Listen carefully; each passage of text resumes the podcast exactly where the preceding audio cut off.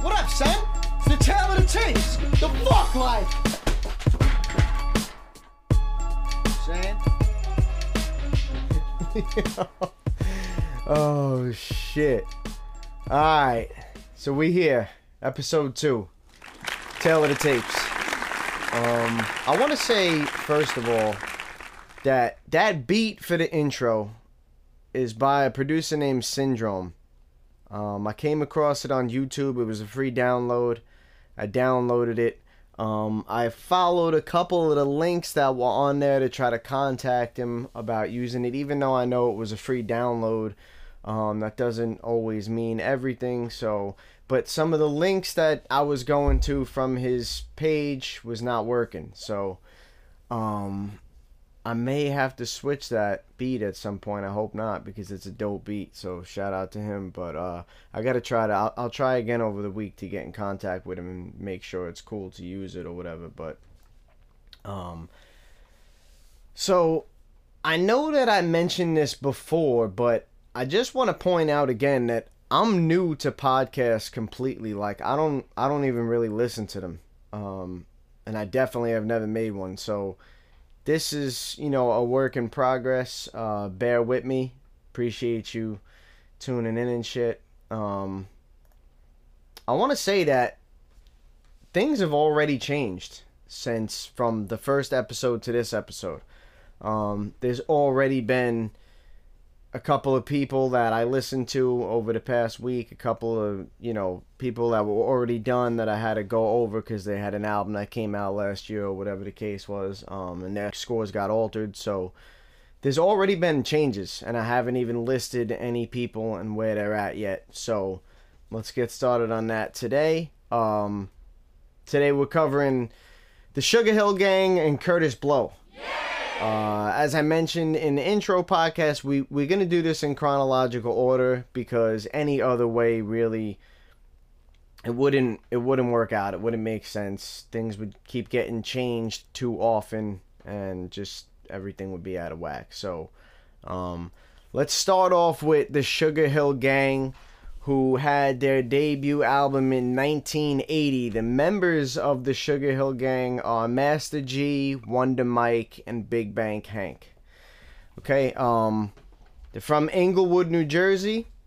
Uh, their genre is listed as hip hop. Years active are listed as 1979 to 1985, and then 1994 to present. Um, let me tell you a little bit about the Sugar Hill Gang before I give any of my thoughts um, or what I heard when I listened to the Sugar Hill Gang. So, the Sugar Hill Gang is an American hip hop trio. Their 1979 hit Rapper's Delight was the first rap single to become a top 40 hit on the Billboard Hot 100. This was the trio's only US hit though they did have further success in Europe until the mid 1980s. The trio reformed in 1999 and did a world tour in 2016. So, listen, there probably really uh, isn't many people that listen to music, period, hip hop or no hip hop. There probably isn't really that many people that don't know the song Rapper's Delight. So, obviously, that right there says something. They were, you know, the first rap single to become a top 40 hit on the Billboard Hot 100. Um, they're going to get a good impact score, obviously.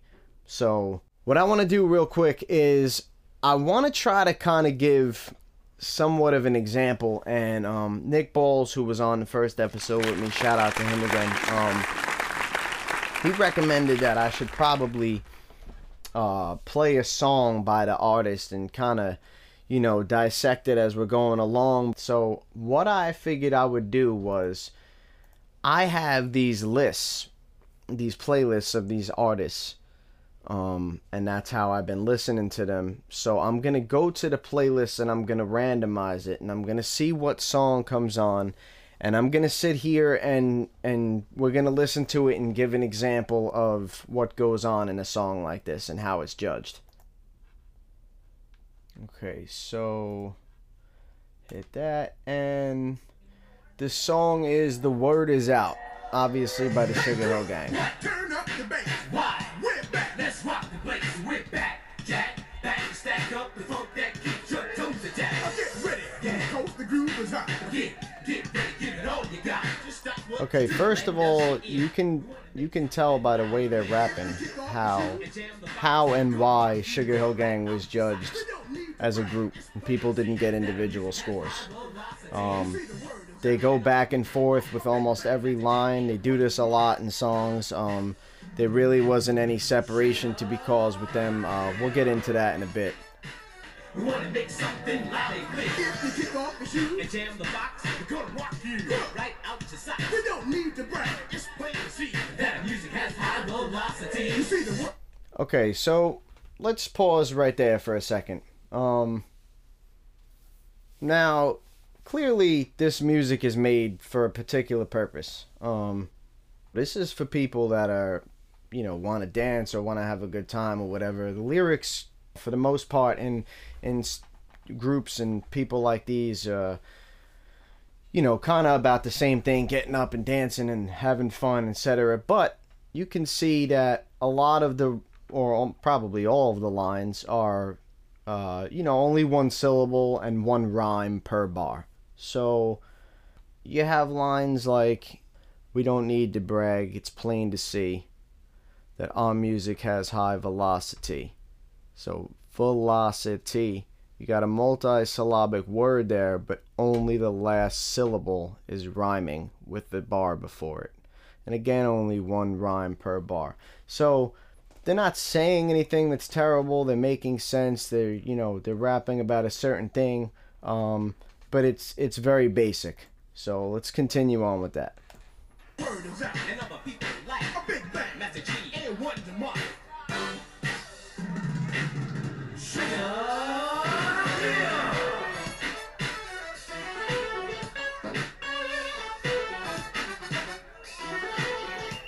So you could see how even this hook right here is, you know, more of a band style of a thing where it's, you know, a solo here with instruments.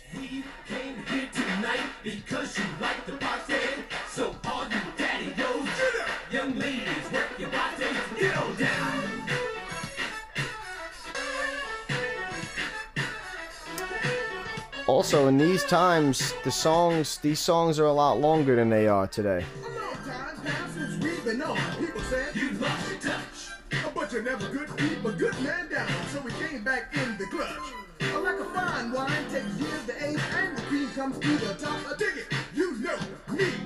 my will make your fingers.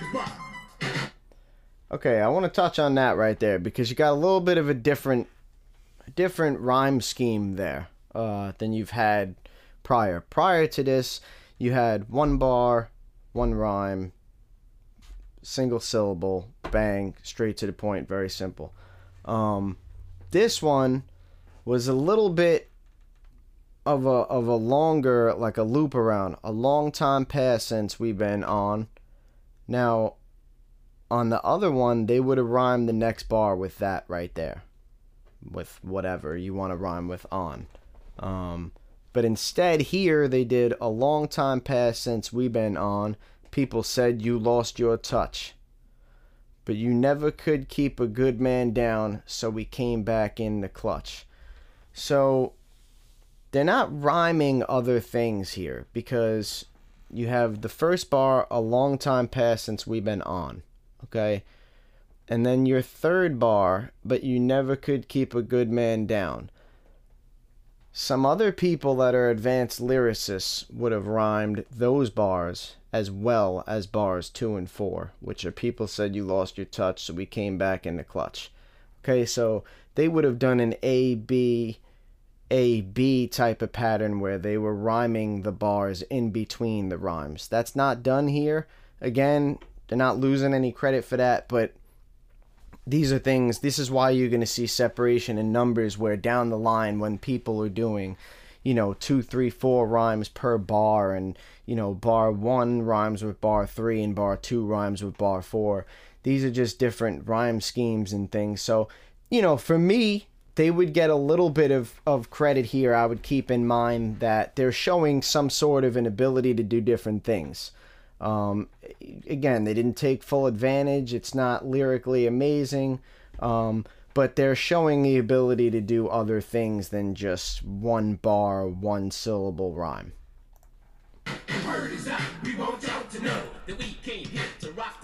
So get out to seek to let the beat stop that beat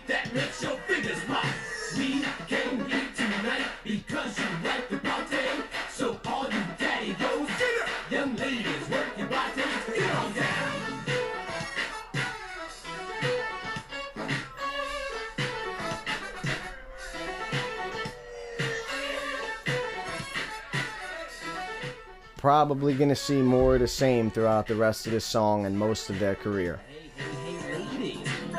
To. I missed all around, but I missed you most. So what my name? I think you ought to know by now. So I won't waste time. I just throw down. We're back on the one. The people's drill. And if we don't rock, nobody will. This one's for you. So listen close. It's the ladies out there I love the most. And if you love me too, and you feel alright, get up out. Do what you like. Don't you know you're special? One of a kind. Take me, delivered, sealed inside. We won't let Okay, um, I won't stop this for too long, but I just want to point out it's again it's more of the same. Um, you got one rhyme per bar, you got one syllable per rhyme. You down waiting to stay. We may be coming to your town one day. So to you ladies out there, I can't resist. I'll seal this record with a kiss. Word is out. We want y'all to know that we came here to rock this show. So just get out your seat. Don't let your feet stop that beat that makes your fingers pop. We came here tonight because you like the party. So all you daddy young ladies, work your bodies, get on down. You know, song seems like it would get the job done to me at a party, but that's that's more opinion, which is not involved in this song. Um, we're judging this based on, you know, the technicality of what's going on in the song.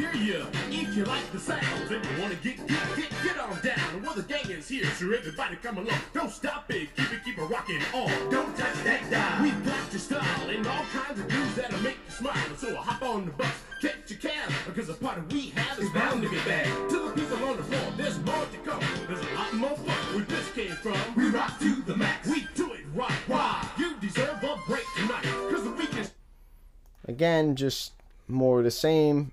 Um, the song's continuing on in the same pattern. Uh, you know, one syllable rhymes, one rhyme per bar. The chicken. So remember that a party is on the one. And when you join the gang, you have big fun. The word is out. We want y'all to know that we came here to rock this show. Just get out and see. Don't let your feet stop that beat that makes your fingers pop.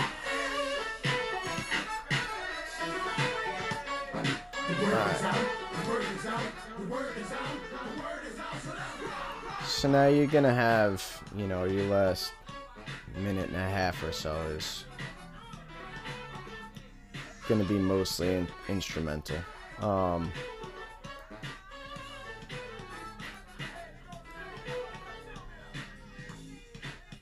okay, so as far as scoring on this song, um, I didn't write down what I scored each name of each song. It's just an accumulation of numbers. Um, but you know, right now listening to it, um, I wasn't, you know, I wasn't really keeping track of, of numbers in my head. I just kind of wanted to explain what goes on in songs. Um, so, you know, for this one right here, it was it was probably an average song because um, it's not like the song was a number one hit. Um, that wasn't Rapper's Delight. That wasn't one of their major songs. You may or may not have known that song. I don't know.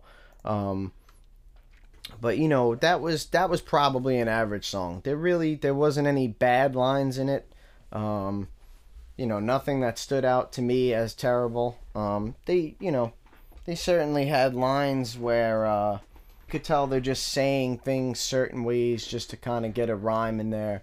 Um something i always said when i when i started doing this this study was that you can see the difference between people just finding words to rhyme and other people finding ways to rhyme what they want to say. So with that said, um, and that song being listened to and stuff, um, I wanted to get into basically some notes that I had jotted down while I was listening to the Sugar Hill Gang, and then we'll talk about their actual their actual numbers and what place they finished in out of the people done so far. So Um, I wanted to start off by saying I'm not sure there's anyone who listens to music and doesn't know who the Sugar Hill Gang is, if nothing else, for Rapper's Delight alone. Um, like some other groups that would emerge in the future, the Sugar Hill Gang made music as a group as opposed to three separate artists working together, which made it near impossible for any separation to be caused. Um, lyrically, they were all well below average and mostly just kicked simplistic 80s party rhymes. They only released four albums in total, two of which were good, and the other two were average. The group only released 24 songs in total, as albums were generally much shorter in these days. You know, some of these albums, four songs, five songs, six songs. Um, the songs themselves were longer, so if you had, you know, six songs that were five or six minutes each, that was that was easily an album as far as the time constraints are concerned. Um, of those 24 songs, one was great, two were good, and three of them were weak songs. The rest were obviously average. Um, obviously, the Sugar Hill Gang's impact on hip hop as a whole was big, but aside from influences on a handful of artists such as Eminem, The LOX, Busta Rhymes, and a couple of others, they didn't do anything huge aside from the one song. Um, aside from seemingly being a product of the times, it would be hard to give anything other than a high score in originality category, considering that they were one of the original rap artists. So, what I mean by that is, of course, the they didn't borrow or steal anything from any other rappers, as there really wasn't. You know, I mean, maybe they did in some street things, but not to our knowledge, as there really wasn't any rappers that were really out before them for them to take beats or lines or anything from. But at the same time, you can tell what era they were from. It's not as if they were doing something, uh, you know, the rapping, they were starting their own thing. Again, they're going to get good scores in originality and impact.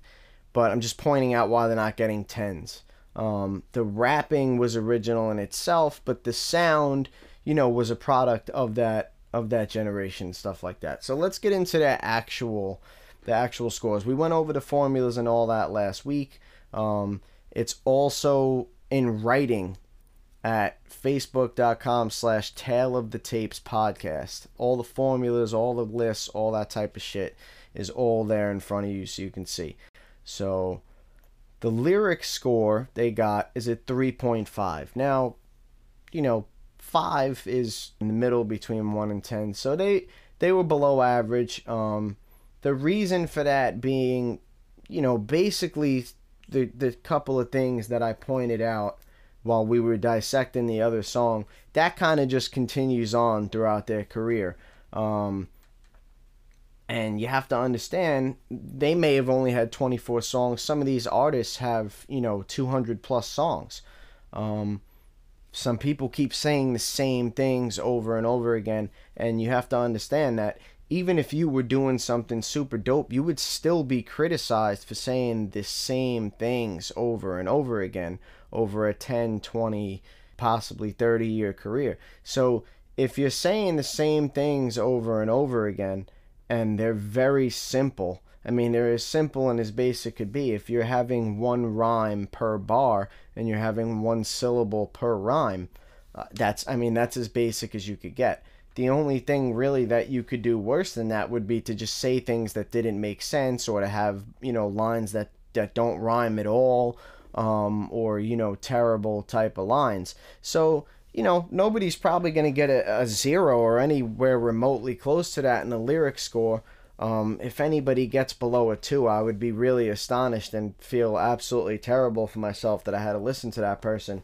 But that being said, these guys got a three and a half. You heard in that song how they, you know, every bar almost is said by a different person. Um, they do have, you know, writers' credits on their songs, but it's impossible to tell which guy wrote which line and all that type of stuff. And they're all saying them at, at different parts of the verse and stuff like that. So their total album score came out to be 3.47 with zero classic albums.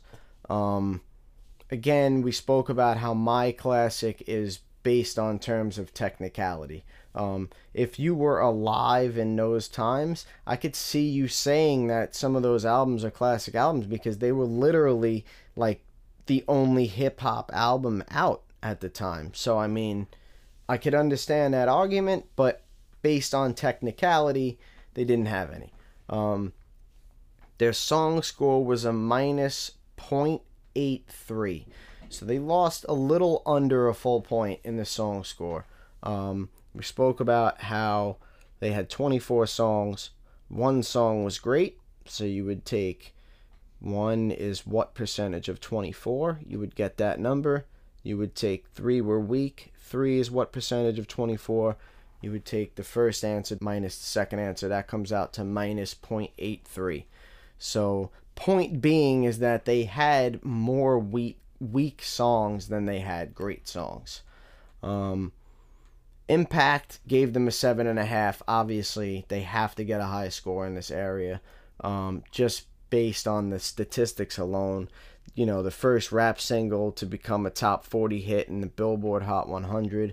Um, I mean, you know, obviously a good impact. We talked about how they really didn't have a, a tremendous amount of U.S. success after that um, but I mean, they still, you know, they still were the first to do that. Um, we also talked about how, as far as music um, and people taking like lines from them or beats from them, there was really only a handful of people as well. Um, that doesn't mean too much, in my opinion, because I mean, everybody knows the Sugar Hill Gang. Everybody has the utmost respect for the Sugar Hill Gang.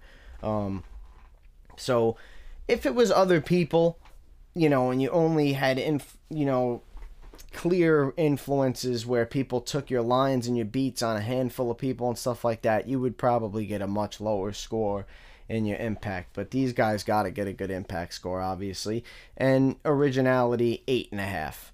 Um, like I said, it's it would be hard to give them anything other than a high score in originality, considering that they were one of the original rap artists. So those are their scores right there. The final rating after all of those scores added up and divided by five, which is the number of categories, their final rating is a 4.43.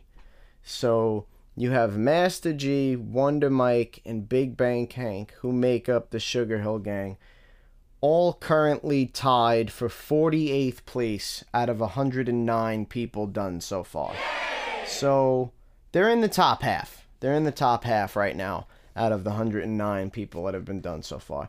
That is mostly carried by their impact and originality scores, but again, that's the point of all of this is somebody's going to have an argument that these people are better than these people because of what they've done in hip hop. And then you have your other person who's going to counter and say, "Oh, but they were you know, they weren't good lyrically, you know, listen to their words. It's very simple and this and that."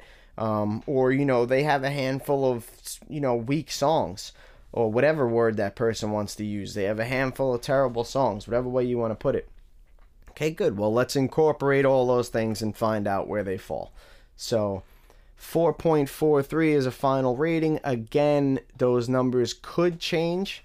Um, as time goes on, I'm only up to 1995 right now. As time goes on, we could see more people take lines and stuff from them, and maybe their impact score goes up to a 8 and they move up a couple of slots or whatever. Um, but right now, they're in the top half, sitting at 48th of 109 artists done.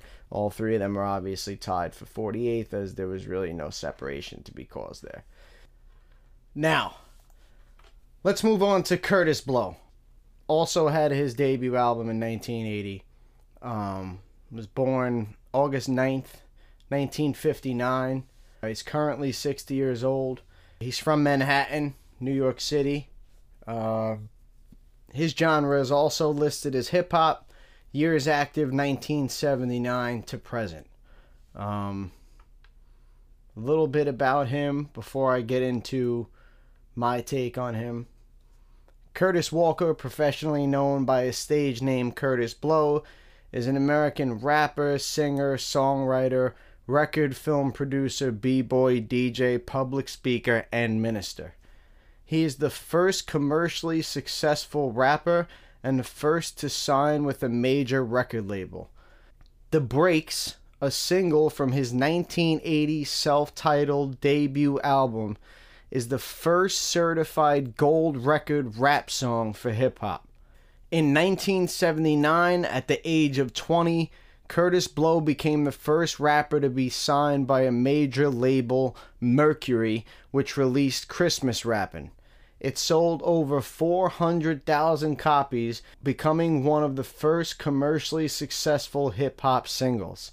Its follow up, The Breaks, also sold over half a million copies. He released 10 albums over the next 11 years. His 1985 album, America, garnered praise for its title track's music video. From this album, the song "If I Ruled the World" became a top 5 hit on Billboard's R&B chart. And as most of us obviously know, that song would inspire Nas to kind of redo the same song later on, which he also had a tremendous amount of commercial success with.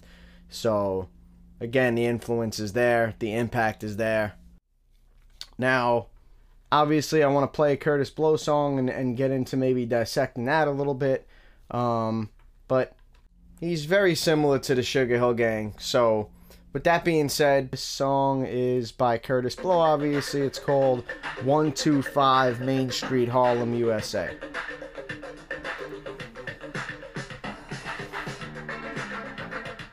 Again, this song is longer than most of your average songs today. This is about five minutes long, this song.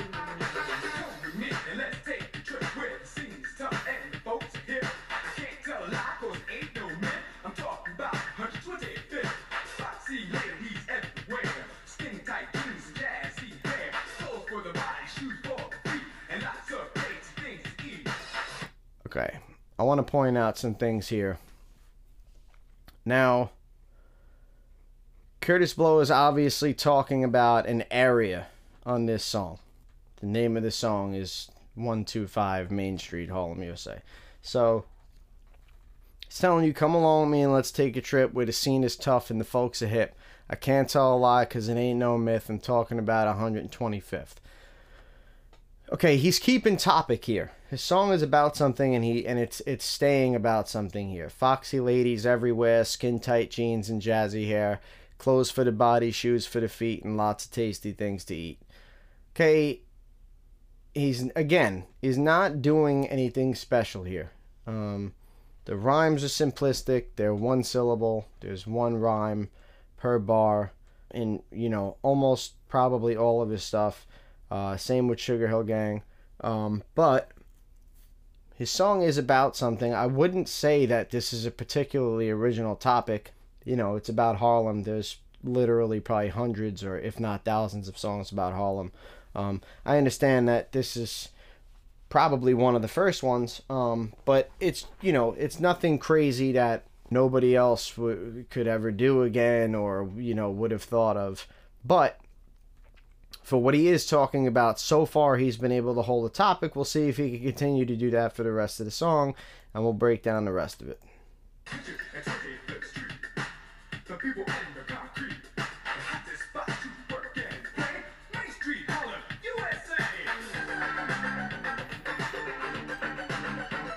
Okay, again, the hook, more of a band type of vibe.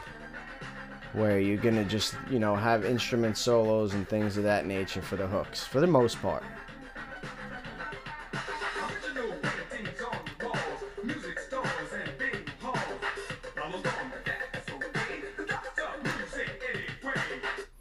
Okay, so he still continued to talk about, you know, where he's from and he's trying to paint a picture of if you went there, what you would see. This is the same, you know, a lot of the same pattern as earlier on in the song. Um, one syllable, simplistic rhymes, one rhyme per bar, but he's able to keep a topic here.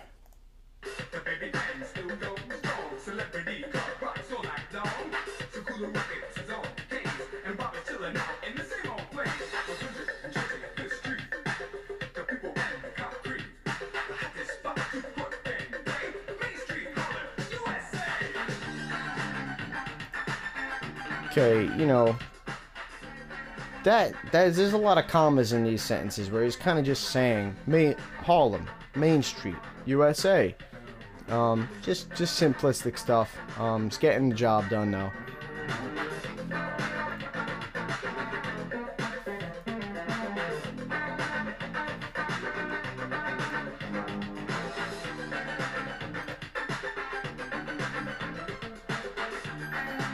Wonder. Have ball come for Harlem USA.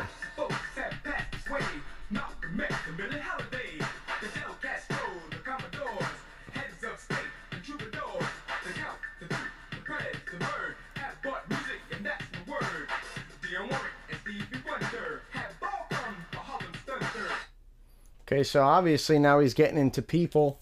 Um, you know, I would have to look into all those people, see if they were all from Harlem. He's naming a lot of different things, obviously, but, um, you know, he's obviously making a point that these people are either from there or have come there or, you know, praise this place or whatever. Um, it's not really particularly about that. It's about the point that he's trying to make. He's obviously making a song about Harlem, and he's making a point that these people have some type of tie to Harlem.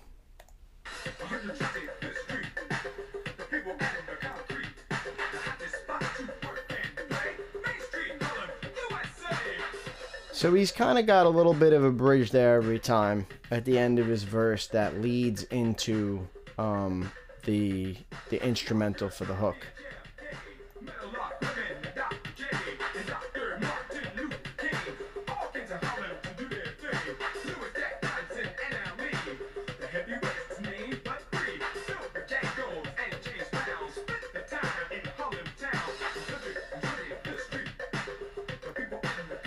Then he goes back into his bridge for the hook. Okay, so again, that verse was more of uh, what went on a little prior, where he was naming people, name more people. Um, he probably could have got away with doing this a lot. Uh, Harlem's obviously a very historical place, um, but he took advantage of it and ran with it.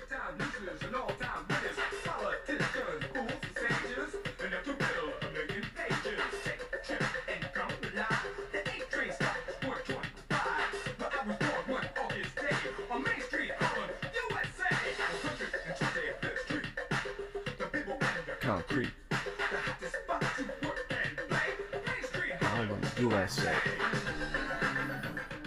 And then the instrumental is gonna ride out to the outro of the song. Um, okay, so that particular song now, the lyrics themselves were not um, were not above average. None of those verses were anything, you know, particularly special in a fashion where the words alone would raise the score of his song. Um, obviously, you know, this is number I hit random on the playlist. This is number 21 on the playlist. So already I would have been 21 songs deep in by the time I heard this song. Um, but point being that at this point in time, if it hadn't already been marked down before, or maybe he didn't on other songs, we'll get into his scores in a second. But on this particular song, he was able to keep a topic for the whole song. Um, again, the song was about Harlem. Um, he all his lyrics were you know tied to Harlem in one way, shape, or form. Whether he was naming people that came from Harlem or you know naming things that you would see if you walked through Harlem or whatever the case was. Um, he was doing it in a very simplistic and basic way, but he was painting a picture about Harlem, and he was successful at that. Um, that song again, I'm gonna put in the same category as the Sugar Hill Gang song in a sense that maybe you know it, maybe you don't know it. That probably largely depends on how much of a hip hop fan eh, you are and also your age. Um, but I didn't know the song prior to doing Kurtis Blow. Um, as far as I know, it wasn't a major hit or broke any records or anything of that sort that would by itself also raise that song from being anything than an, than an average song. So, point being that in that particular instance, I would mark down that he's shown me an ability to keep a topic from a song, and you know maybe it gets a quarter of a point or so to to stack in there um, for keeping topic, and then maybe next song he does the same thing. Um, you know, maybe two or three of those songs, and all right, you know what, one of these songs could be a good song. He's he's able to keep the topic every time. Um, it's more about keeping track of total numbers here as opposed to what song is great or what song is good or what album is you know what like oh Kurtis Blow uh you know you scored that album this and his other album this it's not really about the particular album it's about the total album score is the point that I'm trying to make so if you're continuously doing things in songs that are positive it, it will carry over you will start getting good songs for these things. Um, I'm just not going to give you a good song based on the fact that you just were able to keep a topic. That does not necessarily make your song a good song. Um, so that's probably how that song would have been scored. Um, again, I didn't write down what I scored each individual song, just the total numbers are dissected. Um, but anyway, since we did that, let me get into what I wrote down as I was listening to Kurtis Blow, some things that were, you know, noteworthy of keeping track of when studying Kurtis Blow. So, I want to start off by saying, hell, I know his name, and I wasn't even born until four years after his first album dropped. So, that's got to be worth something in itself. There's a reason for that. Um, people that were around in that era could tell you better than I could what the reason for that is. It's not my job to decipher that, but I do know that somebody that dropped an album four years before I was born, and I know who they are, there's a reason for that. Um, I found it a bit difficult to call Kurtis Blow just a rapper. Um, he sang on many songs. I don't know if people know that or not. Um, even most of the songs that he rapped on had more of um you know, a 70s, 80s disco dance party vibe to it, similar to the Sugar Hill Gang. And, and as I stated with them, this is this is a product of the times. This is this is what you know what they were alive during. Um, I'm sure this is what they were listening to. This is what was playing when they were going out to to clubs and parties and discos and all this type of stuff. So, you know, they were doing what was good at the time. They were doing what they liked at the time. They, you know, everybody kind of had a particular sound. Um, you know, it's a little hard to sit here and call people like this like you know rappers in a sense of when you when you talk to somebody that's younger today about rap like you they look at it a little bit differently. Um, these dudes are rappers. Um, their genre is hip hop. So that's you know that's what we're judging here. But again a little tough to call somebody like Kurtis Blow just strictly a rapper. Uh, I feel like he was you know a little more than that. Um, I wasn't around in this era but Kurtis Blow seemed to do a decent job of what he was there for, which seemed to be to entertain, get people to dance, move the crowd, and either get the party started or keep it going. Lyrically, however, he was pretty well below average. Uh, rhymes were simplistic. Bar 2 very rarely seemed to have much to do with Bar 1, um, as rhymes seemed to be said mostly just because they rhymed in the song that we just listened to just a second ago, that obviously wasn't really the case. Um, those rhymes had a little bit more of a purpose. He was trying to paint a picture. I thought he did, a, you know, a decent job at that. Um, but in general, throughout the the bigger picture of his career, they mostly were just being said just because words rhyme. They didn't really have much to do with the bar before it. Um, you know, if you take any any random rhyme, um, you know, I'm sitting here chilling at my desk.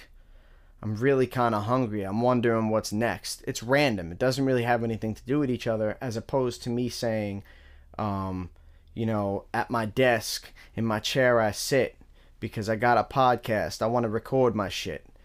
I'm I'm telling you that I'm at my desk and I'm telling you why I'm at my desk.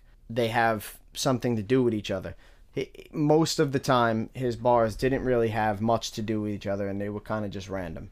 Um, Kurtis Blow's six best albums were average. A couple were bordering good. Um, the remaining two were being weaker albums. Um, 16 of Kurtis Blow's 59 songs were considered weak, while none were considered great. However, being one of the original rappers, you'd be hard pressed not to give him good scores for originality and impact. Uh, aside from just the name that he created for himself, which, you know, if you talk to any real hip hop head or hip hop historian or whatever like that, nobody's going to tell you they don't know who Kurtis Blow is. Um, you know, I'm not saying that you're not a fan of hip hop if you don't know who he is, but I would say that you haven't studied very much on hip hop. You don't know very much about hip hop if you don't know who Kurtis Blow is. So, aside from just the name that he created for himself, Kurtis Blow clearly had a big impact on hip hop as he musically influenced the likes of Tupac, Will Smith, Mobb Deep, Foxy Brown, Next Wonder, Joe Budden, French Montana, Bow Wow, LL Cool J, Canibus, Nas, Birdman, Biggie, Kool Moe Dee, Run DMC, and others. Okay, so when you talk about people that either took lines from him or song concepts from him and redid his songs or beats from him or sampled something he said on one of their songs, the man's impact was huge. Um, aside from being the first rapper to be signed by a major label, um, musically, he influenced a lot of other artists that came after him. So it's clear to see that as I spoke about the name he created for himself, uh, a lot of people were listening to him, a lot of people respected him, and even if there was something that they borrowed or took or sampled from him without even, you know, realizing that he had done it prior, it doesn't matter. It's still it's still an innovative thing. It's still something that he did, and whether you're directly or indirectly taking it from him, you know, it, it was it was influenced by him because he did it first. So I mean, again, his impact was huge. Uh, Kurtis hardly ever borrowed anything from anyone. Not that there were many rappers to borrow from at the time, but you know, he didn't really take any lines or samples or beats or anything like that from like Sugar Hill Gang or any of the, you know, the couple of other artists that were around at that time. Um, and he even did have, you know, a handful of original topical songs like uh, Christmas Rap and Basketball. Um, these are things that you weren't really seeing at this time. Again, there wasn't many people around, but you did have the Sugar Hill Gang. Um, you know, you did have other groups or artists that came very shortly after these two artists. Um, you know, Christmas rap and basketball were were something different at that time. You you didn't hear people rapping about about basketball. Uh, not in the fashion that he did it really, or rapping about Christmas for that matter. Um, he was one of those guys that was seemingly able to take, you know, random topics and kind of rap about them, which he was one of the one of the first people to do, obviously. So you know he gets good scores there. Uh, let's get into his particular scores. Lyrics, exactly the same as Sugar Hill Gang, uh, three and a half. I talked about on the intro podcast how him being a three and a half and Sugar Hill Gang being a three and a half does not necessarily mean that all four of those people are identical lyrically. Um, it just is putting, again, you're going to be putting close to 450 artists inside of a 10 point radius here. So you're going to have people that are going to be tied and stuff like that. But in general, Sugar Hill Gang and Kurtis Blow were pretty much the same lyrically. We, we, we, we dissected the songs as we went on. Um, we talked about the the one syllable rhymes. We talked about the one bar per, you know, one rhyme per bar thing, um, stuff like that. So lyrics 3.5, albums 2.35 which is notably lower in comparison. Not that I'm comparing Kurtis Blow and Sugar Hill Gang, that's not what this is about. But they just happen to be the two artists being covered here today, and they're the first two artists, so these are the first time that you're hearing these numbers. So when you hear three and a half or you hear 3.47 or 2.35, you don't really have anything to go off of to understand how good or bad these scores are. Um, as we start covering more people, obviously you'll start to see what's low and what's high. So I'm just going to compare them to each other right now. The Sugar Hill Gang's album score was a 3.47. Kurtis Blow's album score was a 2.35. So n- none of them had any classics as far as the technicality aspects were concerned. Um, Kurtis Blow, the reason being why his album score was so much lower than uh, the Sugar Hill Gang's album score is because of the songs. Um, Kurtis Blow had 16 weaker songs. Um, I couldn't, I did them a long time ago. I couldn't tell you really off the top of my head what those songs were. Um, but I'm sure, you know, re- just remembering the guy as a whole and even going back and listening to one song right now, I'm sure there were just, you know, 10, 15, 20 songs where the lyrics were just weak. Um, whether things weren't rhyming or whether there were shortcuts being taken or whatever the case was, maybe either he wasn't given his full effort or it was filler or, you know, he had a ceiling to to his lyrical cap. I, I don't know. I don't remember exactly, but I, I'm sure, you know, I could tell you that there were just some songs that were weaker songs as opposed to the Sugar Hill Gang, who for the most part really just kind of made the same the same music over and over again from what I remember. Um, and that's not really a knock on them. It's kind of just they were a little bit more consistent. Um, you know, Kurtis Blow didn't have the rapper's delight type song. He did he did have Christmas rapping and basketball, which were very big songs, and they went on to be very uh, sampled or whatever word you want to use uh, in the future. But he didn't have, you know, the original hip hop song. I mean, if you sit there and say hip hop, a hip to the hip, like everybody could just start rapping off of that, even if you don't like rap music. That's that's the point I'm trying to make. Is he didn't necessarily have one of those, um, but he did have he did have other songs that were about other things, like the one we just heard about Harlem, the one that I'm telling you, Christmas rap and basketball. He did have these other songs where he did he did do these these different things, but he also had some misses, clearly, um, which is why he got a negative score in this in the song category because he had some misses, whereas Sugar Hill Gang didn't have as many misses. They kind of were just even keel and kind of did a little bit more of the same thing. Um, Kurtis Blow's song score is a minus 2.8. What that means in, in, in short, you know, if you happen to miss the first episode or whatever the case is, we talked with Sugar Hill Gang earlier about the number of songs. So 16 of 59 of his songs, you would take that percentage. That's weak. Um, none were great. So he starts off with a zero there, and then you do 16 is what percentage of 59. It's going to come out to 28%. Um, and then you move the decimal point over one place. So that's 2.8. So you would minus 2.8 off of 0. That's obviously 2.8. His song score is a minus 2.8. Impact is a 9. There's really no getting around this. Uh, the guy had a huge impact on hip hop any way that you spin it. If you want to talk about just the name he's made for himself, you want to talk about first, you know, first being signed to a, a major record label, um, the numbers he did with his first two singles. Uh, you want to talk about the number of artists he influenced, the number of songs that he inspired. Um, the guy's impact is just huge, flat out. It's just a huge impact. So, you know, all credit to him for that. Uh, he did a tremendous job with that, way more than most could do. So hats off to him for that. And for originality, he gets an eight. Um, you know, pretty much the same deal as Sugar Hill Gang. Um, the only difference here really is that Sugar Hill Gang kind of had like, you know, what they quote unquote the first rap song. Uh, listen, I'm sure you can go back hundreds of years to when people weren't even speaking English and you had people making, you know, quote unquote rap songs or whatever. But we're talking about what's documented here and stuff like that.